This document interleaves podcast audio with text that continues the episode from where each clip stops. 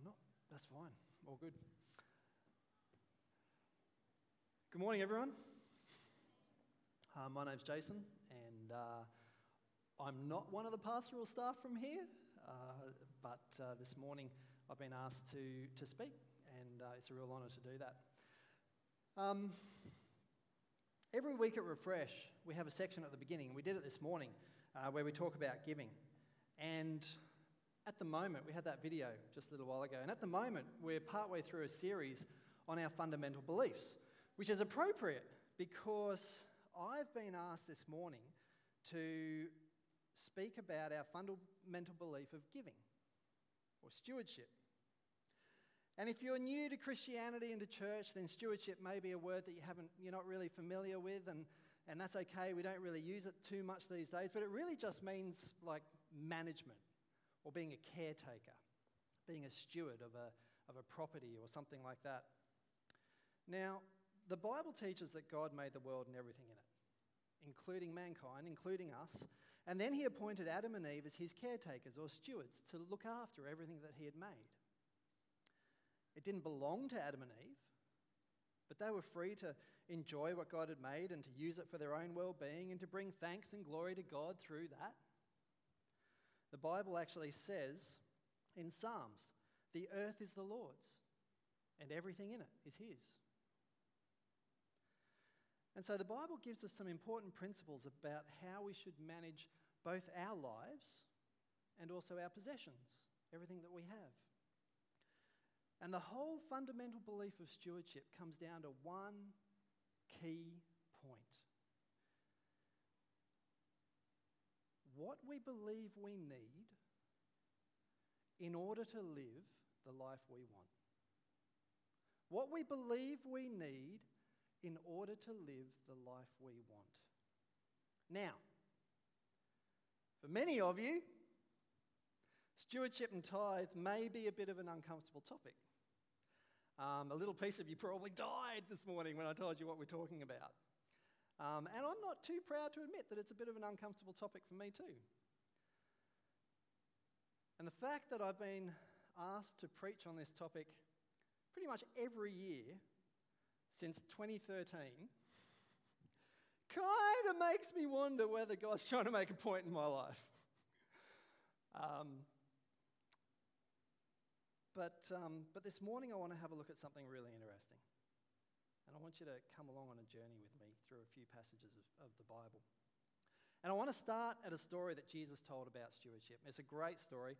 It's found um, in the Gospel of Luke in the New Testament in chapter 12, and I think we've got it up on the screen. And this is what it says Then Jesus said to them, Watch out, be on your guard against all kinds of greed. Life doesn't consist of an abundance of possessions. And he told them a story. The farm of a certain rich man yielded an abundant harvest. He thought to himself, What shall I do? I don't have enough space for all my crops. Then he said, This is what I'll do I'll tear down my barns and I'll build bigger ones.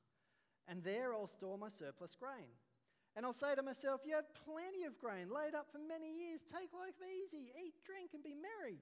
But God said to him, You fool, this very night your life's going to be demanded from you. And then who will get what you've prepared for yourself? And then Jesus says this That's how it will be with whoever stores up things for themselves, but is not rich towards God. Now, that's an interesting phrase. That stood out to me rich towards God. So I've, I've, been reading about that and I've been studying that and I've been thinking about that in preparation for this morning because being rich towards God I think, involves three things it involves making Him your portion, it involves trusting Him, and it involves recognizing what's mine and what's His. Three things. You see, if I want to be rich towards God, I need to make Him my portion. I need Him to be everything that I want and need. Now, when I hear the word portion, my mind suddenly jumps to food, which isn't uncommon for my mind. Um, and whenever I think of, um, of portion and food, my mind then takes another leap to haystacks. Now, I'm guessing most people in the room know what haystacks are. If you don't, it's basically like an open taco. But with haystacks, you lay down your corn chips first on the plate, and the, uh, getting the order correct is very important. So listen up, all right, because this is how it's done. And then you put down your cheese. Whoa, hang on, i have got the mic, all right?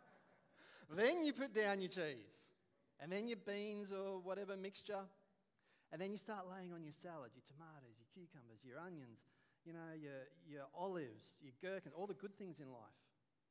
You lay all that down. Now, the thing with haystacks is this you can be thinking to yourself before haystacks, I'm not that hungry. You've been there, haven't you? There's people smirking. I'm not that hungry. I'm not going to eat much. But inadvertently, somehow, because there are so many bits to put on, by the time you get to the end, you've got this pyramid on your plate. You've got this massive portion on your plate. And it's a little bit like that when we talk about making God our portion. Um, I'm reminded as well of a, another little instance where not too long ago I turned 40. And I'm getting heckled from my wife in the front. Not too long ago I turned 40. And, um, and, and Melissa, my wife, came to me and said, What do you want for your birthday, Jace? And I said, Well, you know what? I don't really want presents. I don't really want gifts. There's really just one thing I want. I'd really love a Russian chocolate cake. Now, this is a recipe that has been handed down from generation to generation in our family. This is a cake that I grew up on. This is a cake that I love. And all I wanted for my 40th birthday was this Russian chocolate cake. And the day finally came.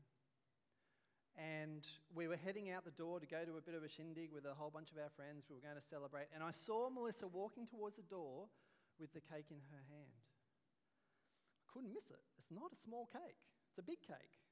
It's, it's the sort of cake that you actually have to carry on a wooden board with foil over it. It's a good cake. And I said to Melissa, hey, whoa, whoa, what, what are you doing? And she said, well, we're going out to the, to the party, so I'm, I've got the birthday cake and I'm going. I said, no, no, that's my cake. I'm not proud to admit this, but this is a true story. So we had to drop through Coles to pick up a little cheesecake to share amongst 40 odd people. We all got a sniff of this thing. It was quite underwhelming. Um, but I knew what my portion was of that Russian chocolate cake. And King David says this about God He says, You are my full portion, O Lord. You are my portion, O Lord. Do you ever look at what you have in life? Kind of compare with the people next to you? Go on, look at the person next to you. Go on, do it. No one wants to. Everyone's looking at me. Go on, look at the person next to you. Do you ever do that? Social media is terrible for this. And let's face it, we all do it. We all compare, we all look. And what I've observed is that some people have their portion perhaps in their own business or high flying jobs, and their wealth is abundant and it seems to just flow into them in constant streams of gold and money. And then there are some other people that I've known through my life who had their portion in land. You know, they're, they're rich and their rental incomes or their harvests from farming bringing golden increases year on year. Some have their portion in fame and power and influence. But ask yourself this even if you had a Suncorp stadium of people chanting your name, would that provide any comfort to a troubled conscience? Or cheer a broken heart? Or fix your griefs or trials? Or help you when you lie on death's door about to meet your Maker?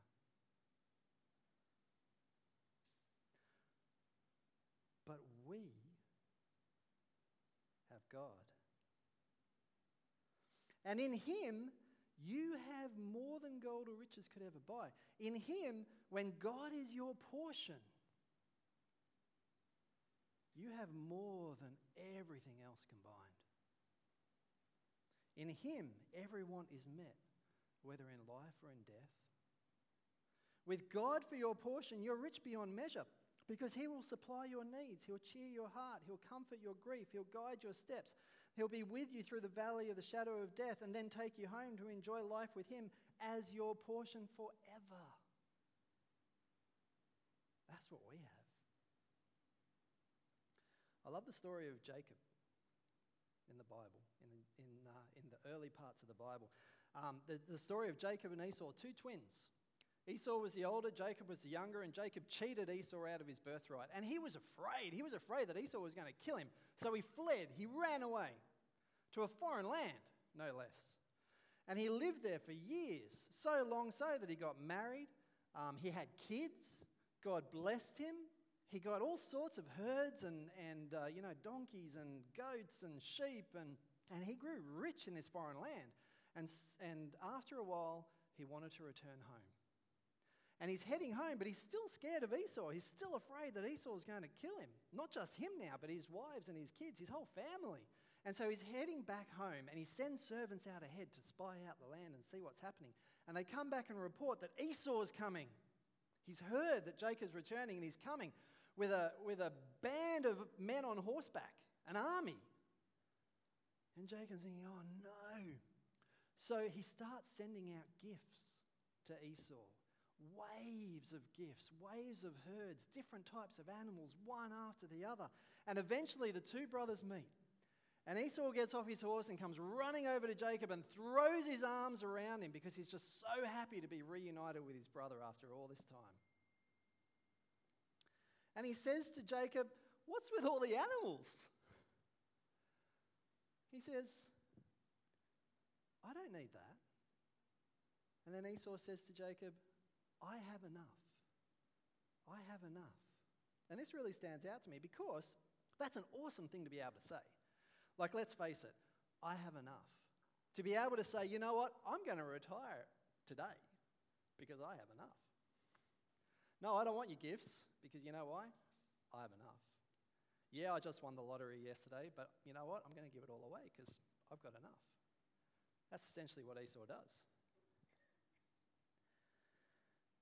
And in Jesus' story of the rich farmer, suddenly he finds that he has enough too. And that's why he says, You know, I've got plenty of grain laid up for years. I'll take life easy. I'll eat, drink, I'll make merry. Esau says to Jacob, I've got enough. Which is probably the best thing that any person could say, right? And then I love this. But to Esau, Jacob replies, I have all things. I have all things. Now, that's an interesting thing to say. All things. All things is a whole nother league above enough, I'll tell you that much. And there is no way that any of us can say that we have all things unless we have Jesus as our portion. What's your portion? What's your portion?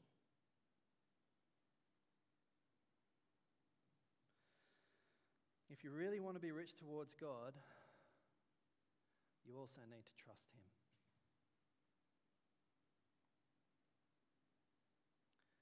Um, speaking in front of you lot's a bit nerve wracking.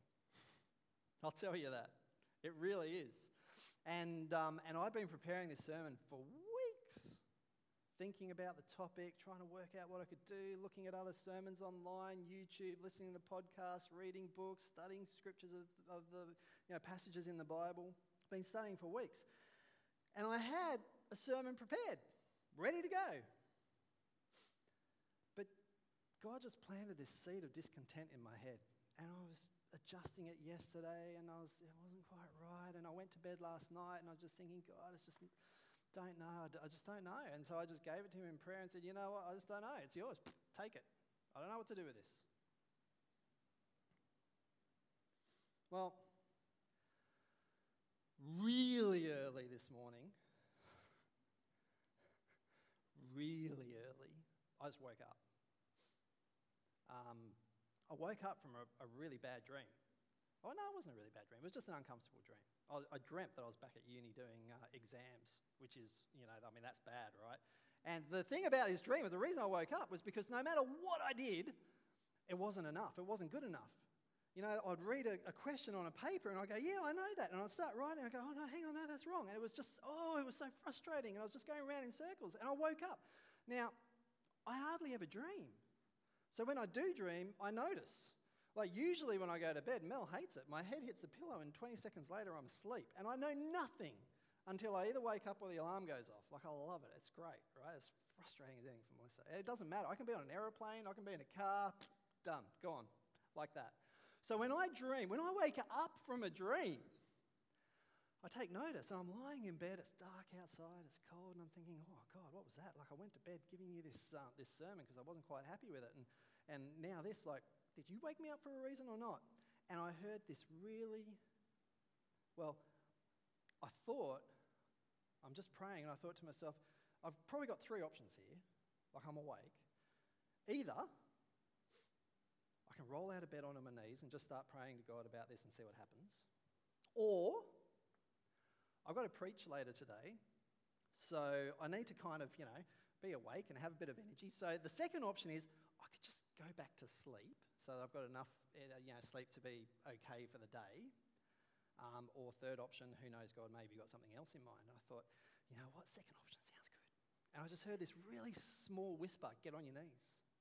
It was so quiet that I started second guessing myself and thought, yeah, no, sleep sounds good.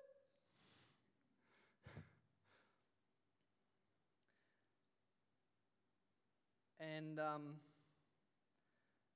and then I realized that if I had heard, get on your knees, then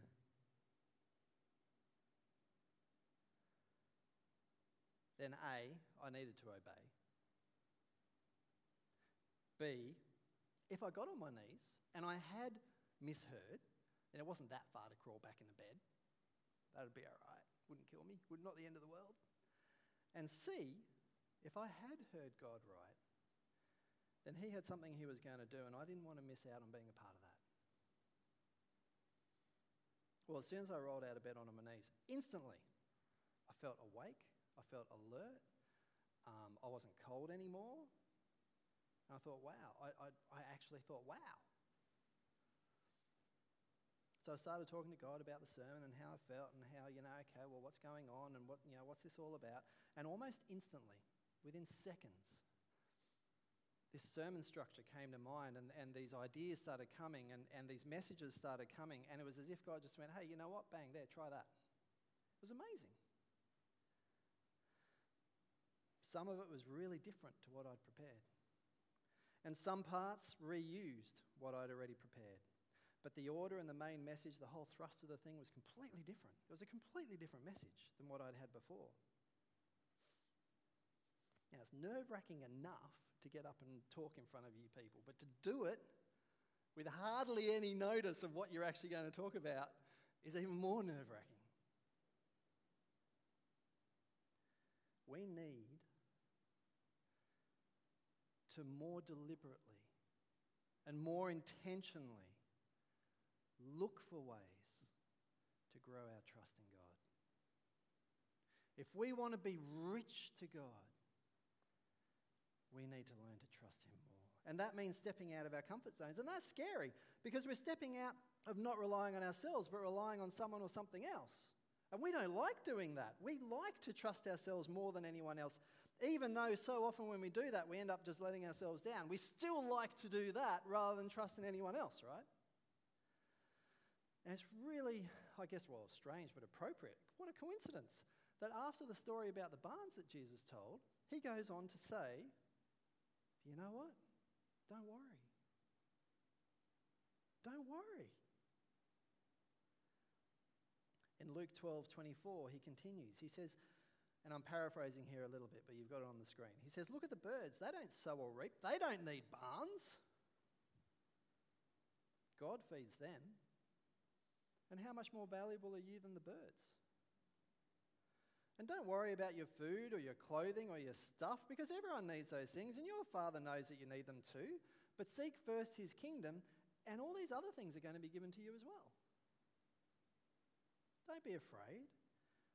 Your Father has been pleased to give you the whole kingdom. Wow, the whole kingdom. He's already given it.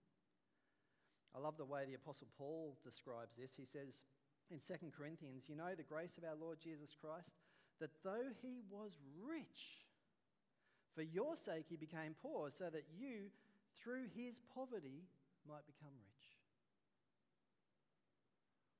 He was rich, but for your sake became poor, so that through that you, through his poverty, might become rich. Jesus gave up his riches in heaven as the creator and the ruler of the whole universe to be born in a stinky barn on a sinful world where he served people his whole life and then gave me his life so that I could become a son of God and an heir to his kingdom and become rich beyond all comparison. How's that for a good story? And we've been bought at a great price. We're his. We act as if our lives you know, I mean, can we act as if our lives belong to us? Given that He gave us everything, how much are we willing to trust Him? How much are we willing to give back to Him? If we want to be rich towards God, we need to start looking for ways to more intentionally trust Him. And if I have a mindset of being rich towards God, something else will happen. I will want to give myself to Him. I will want to give Him everything that I have. Let me put it another way. We're talking about being rich towards God. Let's look at it another way. What, 19 odd years ago, 20 years ago, I met the love of my life, Melissa. We've been married for years, it's, it's been terrific being rich towards Melissa is just a wonderful way for me to live. You know, I found this relationship and I, and I love her dearly and I just, I want to give her everything. You know, when we first started dating, after one month, I bought her a long stem single red rose and gave it to her as a gift. And on the second month, I thought, hey, you know, that kind of worked last time, let's try it again. And then by the third month, it was kind of looking like it was something that was going to continue. And even though it was going to cost quite a bit as time went on, I thought, yeah, we'll do this. We got to month 12, and I gave her a, a box of, um, of red roses, 12 red roses, and not just that. I gave her our first child, a five foot teddy bear named Magnus that I found in a store in Launceston. And, um, you know, uh, that's what it's like being rich towards Melissa. I, I like to give her things. I want her to have things that will make her happy and that will make her life pleasant. All manner of gifts and things that she wants. I'm not thinking about myself and how much I can hoard for myself and keep for myself instead of giving to her. That's what it's like to live in a way that you want to be rich to somebody else. Have you ever fallen in love with God like that? Where you want to give to Him? It's not a question of, do I have to give to Him? You just want to give to Him. You love him so much that you just, you just want to hand it all over. Whatever he says, whatever he asks. And you can give him all sorts of things. Um, you can use your body and your mind to honor God. You can give that to him. You can dedicate that to him. In 1 Corinthians, Paul says, Don't you know that your bodies are the temple of the Holy Spirit who is inside you, who God gave to you? You're not your own. You were bought at a price. Therefore, honor God with your bodies. And in Luke, we read that we're to love God with all of our hearts, all of our souls, all of our strength, and all of our mind. You can honor God, you can be rich in God by giving Him who you are. And each one of us has special abilities that we can use to honor God, to serve God.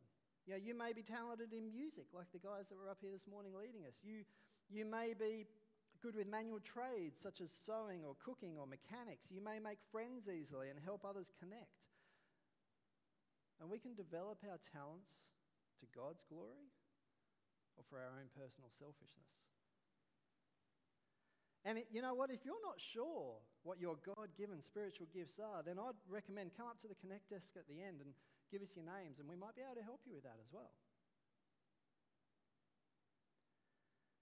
You can give him the wise use of your time. The Bible says, whatever you do, work at it with all your heart, as if working for the Lord, not for men. Like Jesus, we need to be about our Father's business because time is a gift from God. Each moment is precious. And faithful stewardship of our time means using it to get to know Jesus, to help the people around us, to share the good news about salvation and about what He's done for us. Also, at creation, when God gave time to us, He kept one day, the seventh day, the Sabbath, He kept it as different and holy and, and separated from the rest. A day when we should put aside living for ourselves and live for God and the people around us in a special and deliberate way.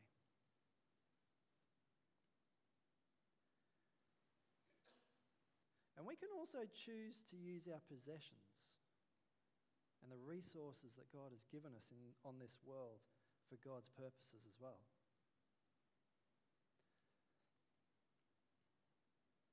There's a really great quote in the Bible that says this God speaking to his people, and he says, You may say to yourself, My power and my strength and my hands have produced this wealth for me. But remember, the Lord your God, for he is the one who gives you the ability to produce the wealth.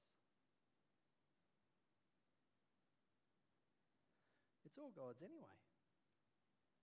We can give everything back to him, which raises the question how much does God expect us to give?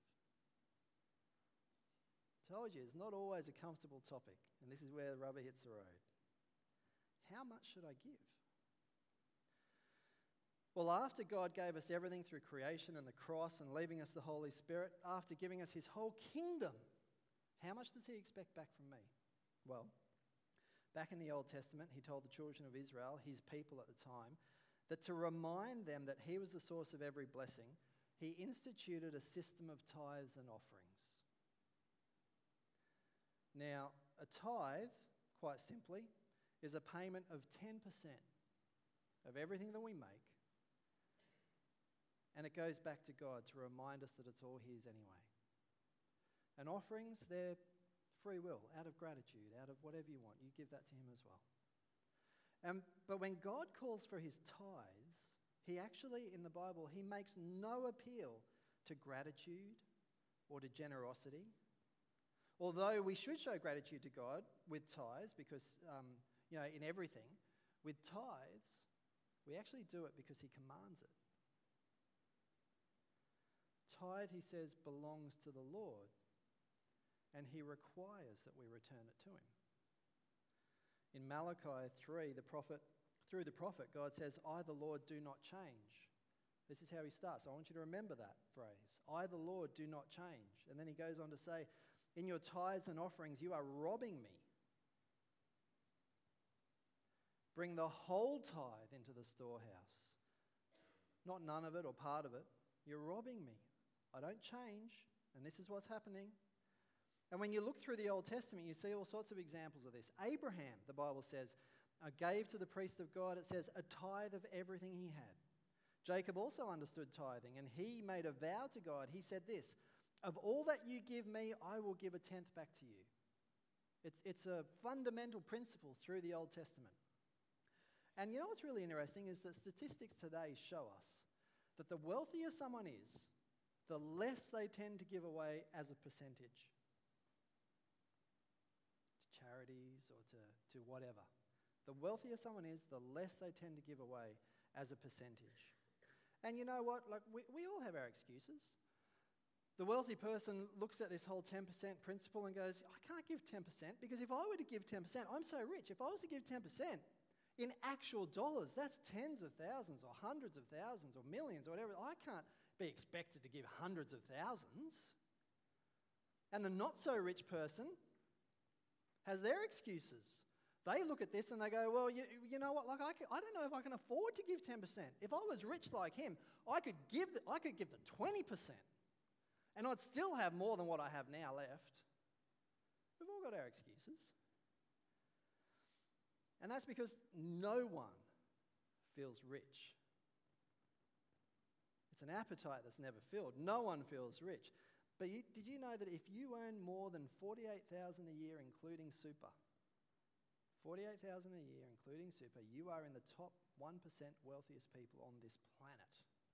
That's in Australian dollars. Some people say that tithing was just for the Israelites.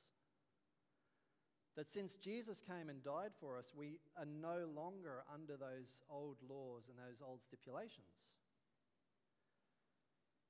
And they use Bible passages to support this view that God just wants us to have a generous heart and to give out of love and generosity whatever we choose.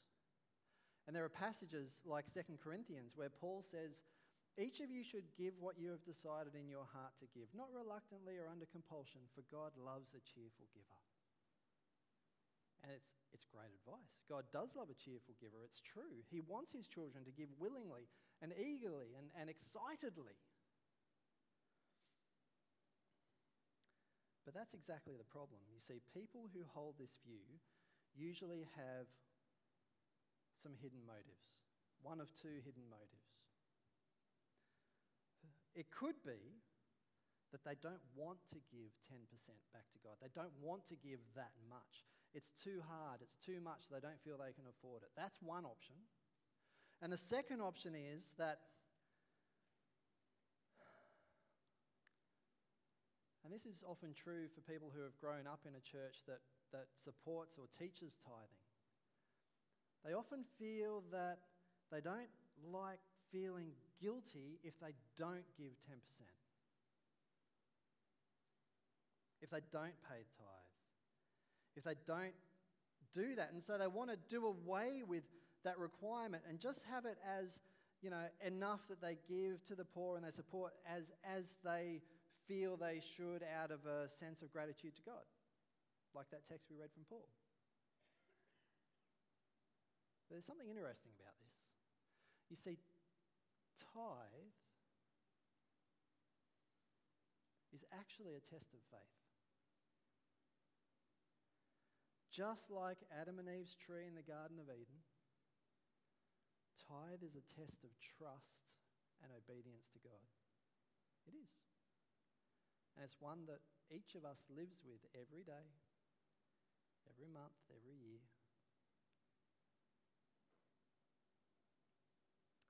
But people who want to do away with tithe forget two things. Firstly, when you point back to the Old Testament and say, well, tithing was there, um, and in the New Testament, God just says that we need to support the poor and give to the poor as we you know, feel we should, they forget, they forget the fact that back in the Old Testament, God commanded to give 10%, and He commanded that His people, the Israelites, were to care for the needy and give to the poor as much as they could out of gratitude for what God had done. Back in the Old Testament, he, he said both. And he said he never changes. And they also forget a second thing that in the New Testament, Jesus actually taught that we should tithe. In the Gospel of Matthew, in chapter 23, he, he's talking to the Jewish leaders and he says, Shame on you, teachers of the law and Pharisees, you frauds. You give a tenth, 10% of every dollar you make, but you have neglected the more important matters of the law and justice and mercy and faithfulness. And then Jesus says this You should have practiced the latter, the mercy and the justice, as well as giving you 10% tithe. That's what Jesus taught. Do both. It's not one or the other. And here's the clincher.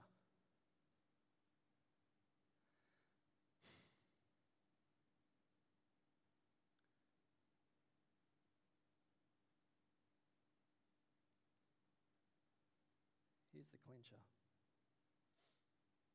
That while we are saved by grace through faith, and through Jesus' death on the cross. and that there is nothing that we can do to earn our way to heaven. Absolutely not.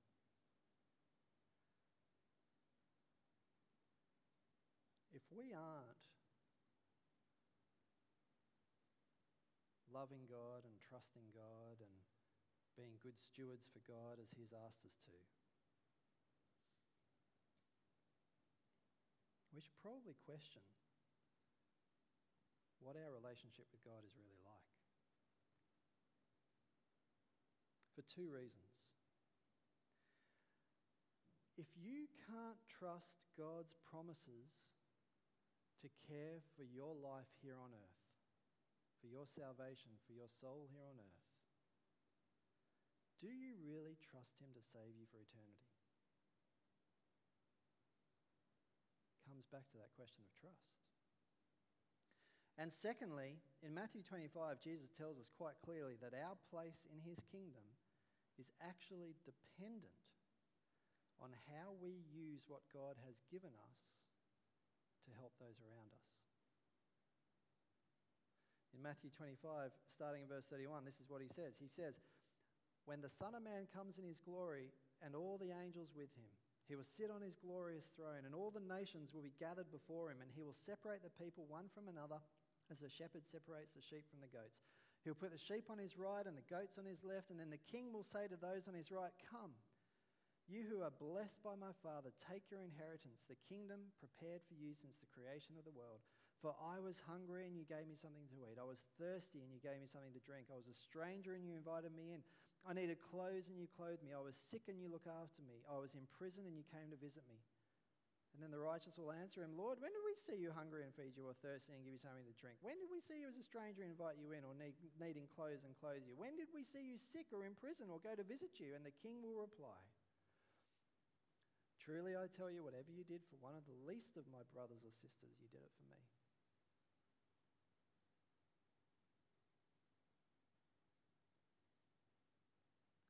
You see, this is where it gets a bit uncomfortable, doesn't it? Because there's that niggling question in the back of your mind, and I've heard it. People have said it to me. It's like, well, hang on, what does that mean?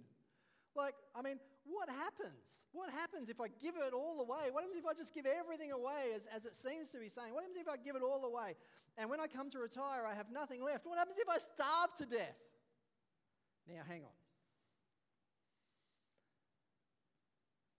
You're going to have to work pretty jolly hard to starve to death in Australia. Let's face it. I mean, Yes, it could happen, but there's Centrelink, there's insurances, there's support systems in place, and job support, and other things in place.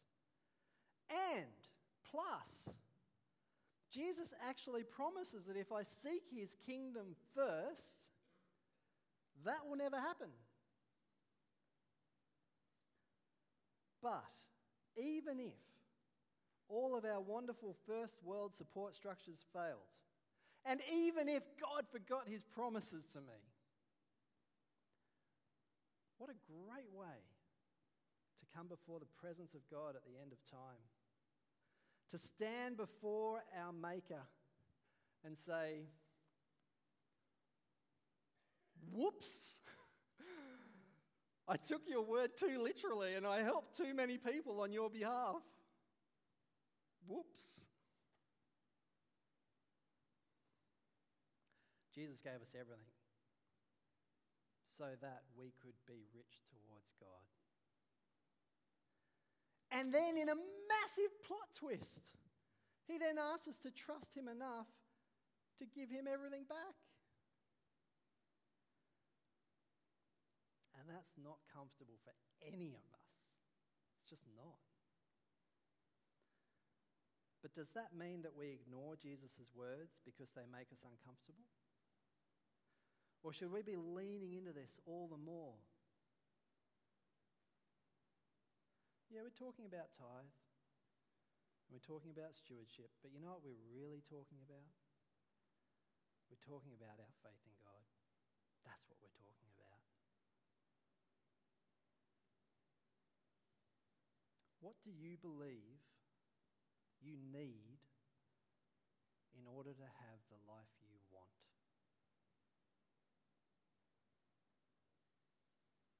Is Jesus your portion?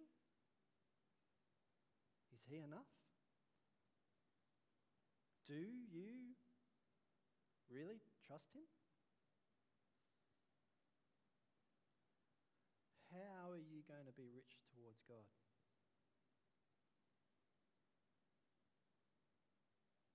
I think, um, I think we've got one last song. And as you sing, I want you to think about that. I want you to think about those questions. What do you need in order to have the life you want? Is Jesus your portion? Do you really trust him? And how are you going to be rich towards God this week?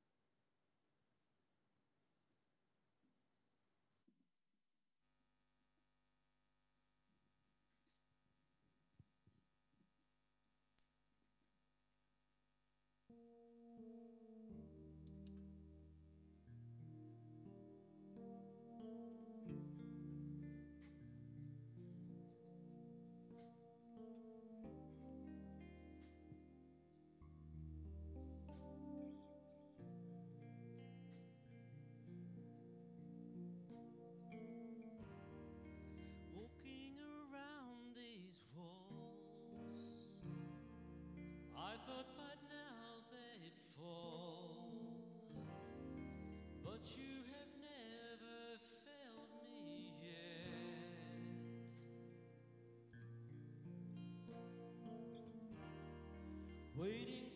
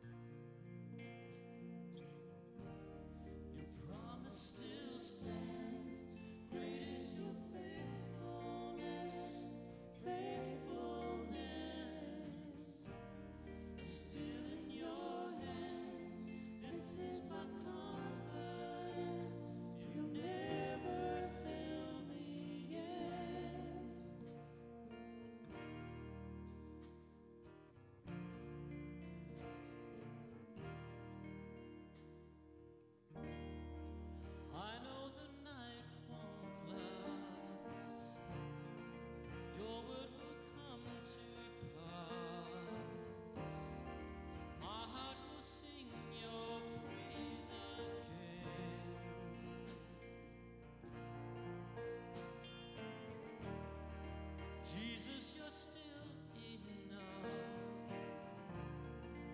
Keep me within your love. My heart will sing your praise again.